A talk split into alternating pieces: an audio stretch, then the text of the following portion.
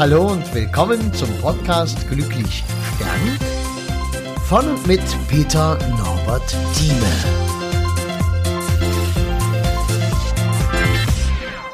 Ja, hallo, schön, dass du wieder da bist.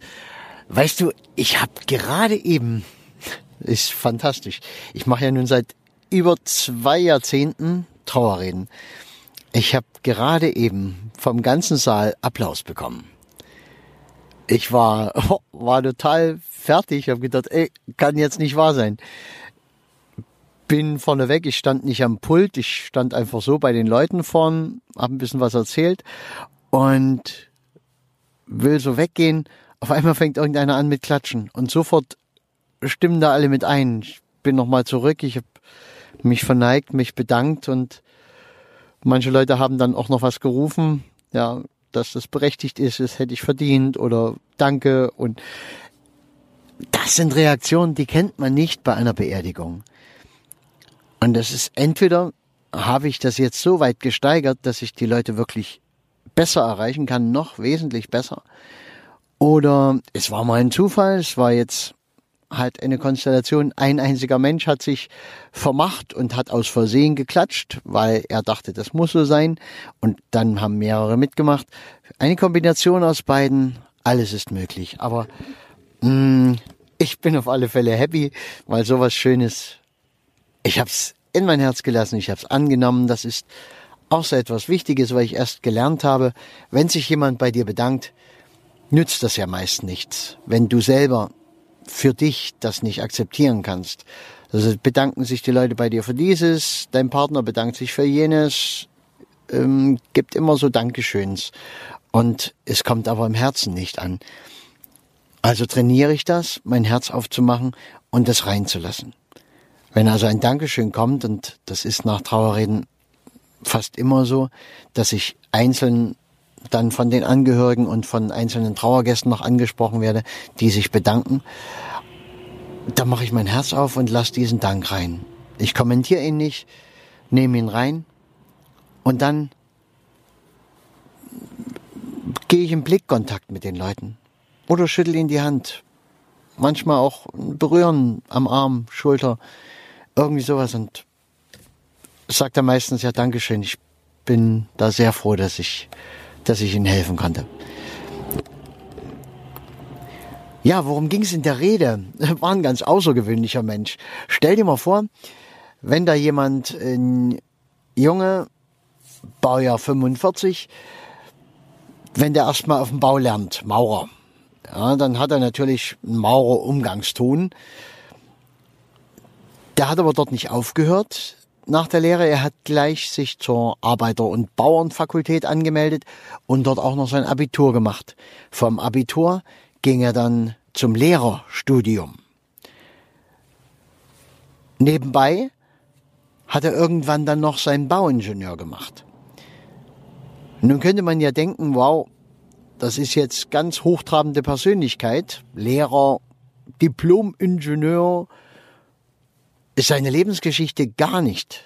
Seine Lebensgeschichte beschreibt einen ganz einfachen Mann, der die Füße auf dem Boden behalten hat. Es muss wohl legendär gewesen sein, die Zeit, als er mal kurz an einer Grundschule Lehrer war, bis er dann in eine äh, Schule gewechselt ist, wo wegen Berufsausbildung, also wo Leute Berufsausbildung machen zum Maurer und zum Bauhandwerker sowas.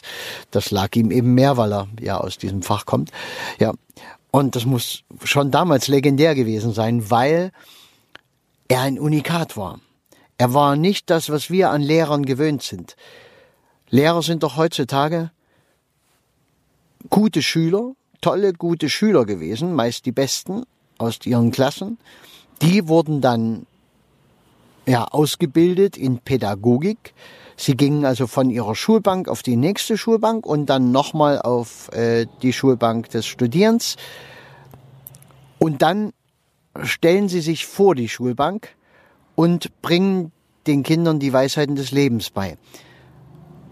Äh, ein Wunder, dass äh, kein Respekt vor Lehrern da ist, ist es ja wohl nicht. Wenn ich mich an meine Schulzeit erinnere, die besten Lehrer waren die, die nicht direkt Lehrer gelernt haben, sondern die erstmal einen Beruf hatten, die irgendwie mitten im Leben standen, weil die hat man rein intuitiv akzeptiert. Wir haben ja auch so ein Bewusstsein, wer, wer ist Lehrer für uns? Von wem können wir etwas lernen? Und von dem Theoretiker was zu lernen, ist natürlich nicht ganz so gut. Da kommt man schon ein Stück vorwärts. Wir haben alle was in der Schule gelernt. Aber die richtigen Dinge haben wir dann im Leben gelernt. Oder eben von Lehrern, die auch mitten im Leben gestanden haben. Gut, das aber diese Sache, also er war bestimmt so ein Lehrer. Er hat ähm, gekocht am liebsten in der großen Gulaschkanone. Er hat Dinge beschafft, besorgt, hat sich um Menschen gekümmert, war jetzt nach außen nicht sonderlich gefühlvoll, war sogar ziemlich plump in seinen Aussagen. Er hat ihm ist etwas in den Kopf gestiegen und er hat's gesagt. Und dann sitzt da eine ganze Halle voll mit vielleicht 100 Leuten und sie schauen nach vorn und ich sehe, wie sie nicken, wie ich sehe, wie es ihnen schlecht geht. Ich sehe, Mensch, das bedeutet denen was. Dieser Mensch hat Eindruck hinterlassen. Du musst dir mal vorstellen, die Traueranzeige von dem Typen. Ne? Die, die Tochter ganz, ganz mutig nimmt sich in Flieger als Hintergrund, normale Traueranzeige, wie man die so in der, in der Zeitung kennt, schwarzer Rahmen drumrum, aber ein Flugzeug, ein Passagierflugzeug im Hintergrund, wo sonst normalerweise eine Parkbank ist und eine untergehende Sonne und was eben so hingehört, ein Flugzeug. Und der Text, ich muss aus ähm, ganz persönlichen Gründen leider die Teilnahme an der äh, Eröffnung des Berliner Flughafens absagen. Und Punkt, Punkt, Punkt. Und dann ging das noch ein bisschen so weiter. Eine ganz einfache Anzeige, dann der Name von dem rein. Und kannst du dir vorstellen, wie das äh, in so einer kleinen Stadt dann kann man doch nicht machen, geht doch nicht und ja, Verhöhnung und ja, manche dachten, das wäre ein Fake, der ist gar nicht gestorben, war bloß ein Spaß, den er veröffentlicht hat, weil das passte auch wieder zu ihm. Aber nein, es war seine Sterbeanzeige. Und ich fand das grandios. Und die Menschen, also Großteil dieser Trauergäste fand das auch grandios. Ja, was habe ich nicht gemacht bei der Trauerrede? Genau diese Stationen erzählt, sondern ich habe von dem Menschen erzählt und wie der das Leben gemeistert hat. Er war kein Planer. Er war nicht der, der seine Scheine rausgeholt hat. Guck mal, Abitur, guck mal, Lehrerausbildung, guck mal, Ingenieurstudium, sondern einer, der mitten im Leben war. Er war gern mit Menschen zusammen. Er hat auch als Bauingenieur ist er nach Feierabend und Lehrer, ist er nach Feierabend zu den Leuten gegangen, hat dort mit gemauert. Der hat mit angepackt. Der war immer stolz drauf. Der ist mit 60 vom Baum gefallen, mit 50 vom Gerüst gefallen. Er hat kein schönes Altsein gehabt, weil eben diese Stürze kamen es sind ihm viele wichtige Menschen weggestorben. Sein Humor ging ihm verloren am Ende. Er war im Altenheim. Dort hat er auch noch versucht, ein bisschen Spaß zu machen. Aber äh, der, die Luft war raus. Das ist einfach das Altwerden. Das wird uns auch erwarten. Es wird auch dich erwarten. Musst einfach schauen, dass du bis dahin so weit bist, dass du nicht verzweifelst. Es wird am Ende so sein, dass du oft auf Friedhöfen bist, dass du, Zeitungen wird es dann wahrscheinlich nicht mehr geben, die sind ja jetzt schon so gut wie abgeschafft, dass du Traueranzeigen wahrscheinlich im Internet siehst und dort sind plötzlich deine Freunde dabei, dort sind äh, Mitschüler dabei, da sind Leute dabei, die dir wirklich irgendwie, die zu deiner Generation gehören, Kollegen, was auch immer. Und das erinnert dich jedes Mal wieder, buff, du wirst sterben, buff, du wirst sterben, buff, du bist vergänglich, buff, da kommt jetzt nichts mehr, buff. So geht das die ganze Zeit. Und deshalb ist es gut, dass du zum Beispiel diesen Podcast hörst, weil dich wird's dann nicht überraschen. Du weißt jetzt schon, dass du sterben wirst.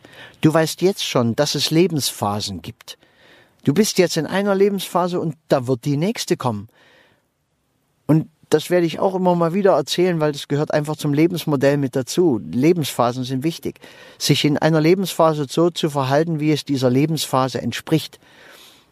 Man muss jetzt mit 80 nicht unbedingt nochmal den Porsche kaufen und den halbstarken Macker machen mit einer, ja, mit 80 Moment, da musste ja nach Möglichkeit eine 40 Jahre jüngere Freundin haben. Ähm, muss man nicht machen, kann man natürlich machen. Man kann sich dann liften lassen und dies und jenes. Es fehlt dann nur diese Lebensphase. Und das ist im Leben immer schade, wenn irgendwas fehlt. Das ist wie in einer Trauerphase. Wenn ein Bestandteil der Trauerphase nicht gelebt wird, dann geht's da nicht weiter. Und genauso ist es im Leben. Wenn ich meine Lebensphasen nicht durchlaufen kann, geht's irgendwie nicht weiter. Es ist nicht mehr gesund. Man kann Lebensphasen nachholen. Ja, wenn man sie nachholt, ist es aber meist auch nicht, sieht's nicht mehr so gesund aus. Ich finde aber gut, sie trotzdem nachzuholen. Ja, also manchmal, wenn man in der Pubertät recht lieb war und freundlich und hilfsbereit und aufmerksam, kann das durchaus sein, dass man mit 30, 40 mal richtig die Sau rauslässt. Auf irgendeinem Lebensgebiet, wo man es früher nicht gemacht hat. Naja, äh, gut, wie gesagt, heute vom Applaus erzählt und ich freue mich, dass du mir immer zuhörst. Ich werde wieder Erlebnisse haben. Ich werde es wieder direkt, wenn ich es habe, reinsprechen, kurz aufbereiten und dir präsentieren, so frisch wie es halt irgendwie geht. Bleib dran. Ich danke dir, wünsche dir was, ein schönes Leben, ein glückliches Leben, ein glückliches Sterben, aber das möglichst irgendwann. irgendwann.